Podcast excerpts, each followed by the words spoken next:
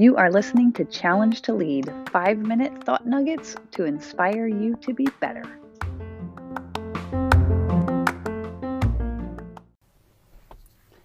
Good morning. Impatient people are the best, right? I say this because I am an incredibly impatient person, and I will tell you, people love having me on their team. You know why? Because I get shit done. I make things happen. I will take the bull by the horns and go charging down the field with it. I don't even know if that metaphor works, but you have to listen to it. but there is a huge downside to being an impatient person, and obviously there's a huge downside to being a super patient person, but we're just going to talk about me, obviously, and you, probably you if you're listening to this. The problem with being an impatient person is that I will often give out a task that I need done, and it will, and I will want it done immediately, right? Because I'm super impatient and I will just I want things to be done. If they're on my brain right now, I want it done now. So I will give out this task and then I will wait a tiny bit of time and then I will decide it's not happening fast enough and I will usually do it myself. And this happens for two reasons. One, because I am impatient, and two, because impatient people tend to just move from thing to thing to thing to thing. So I don't think about something until it is right in front of me, till it is the thing that needs to be done that day, which doesn't leave any space for the people around me to do it. It only makes it so that I can do it. Because I'm the only person that's made space for it today because it's important. The other people, they have their own priorities for the day, right? The problem with doing this repeatedly is two things. First, um, I think generally people want to do a good job. Nobody picks up a job being like, I'm going to suck at this. I just want to be the worst employee you've ever had. Because if I do that, then maybe I'll get fired and I can go through the whole job searching process again. Wouldn't that be glorious? I'm just going to be the worst employee ever. No, that's not how people work. Generally, people want to do a good job, but the reason why they don't is because they don't know what good job looks like.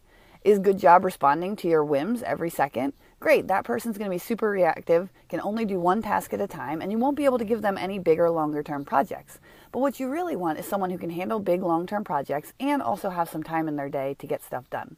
So you need to define what good job looks like. And then the second thing is, once you've defined it for yourself, which means, by the way, impatient person, you actually have to look further down the road than tomorrow, maybe next week or the week after that or the month after that. What does good job look like over the next, let's say, 30 days?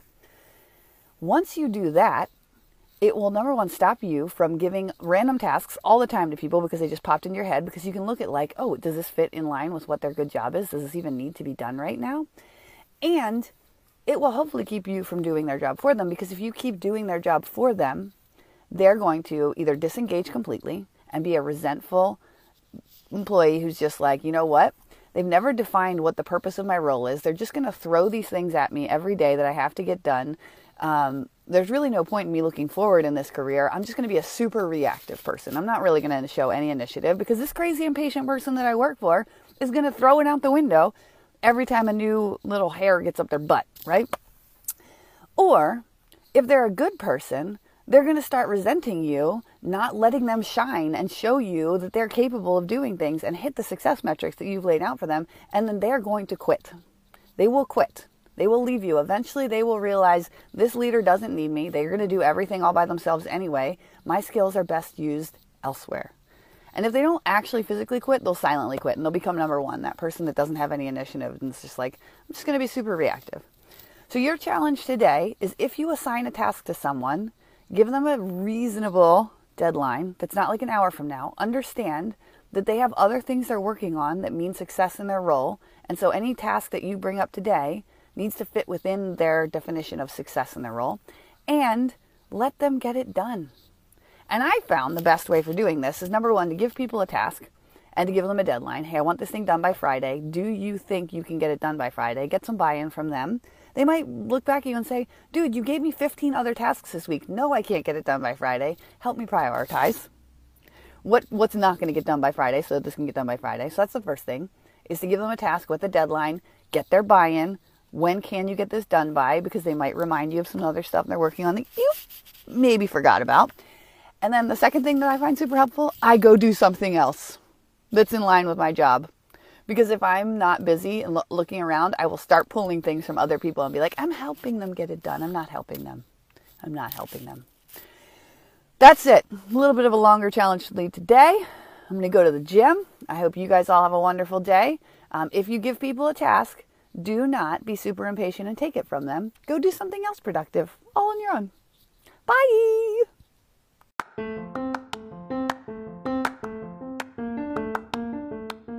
Thank you so much for spending time with me today. Hey, I have a goal that I could use your help with. I'm trying to get 100 more subscribers on this podcast, and if you get something out of this podcast, I would love if you would share it with your world and ask your friends to subscribe because like people tend to be with like people. And I do this podcast because I am firmly convinced that if we each spend a few minutes each day assuming positive intent and looking at the world through the angle of being just 1% better, I think that we all get better. And I think that you probably believe the same thing. So I'd love your help. If you can help me get to that 100 more subscribers, that would be awesome. But regardless, I hope you have a great day. Go be better.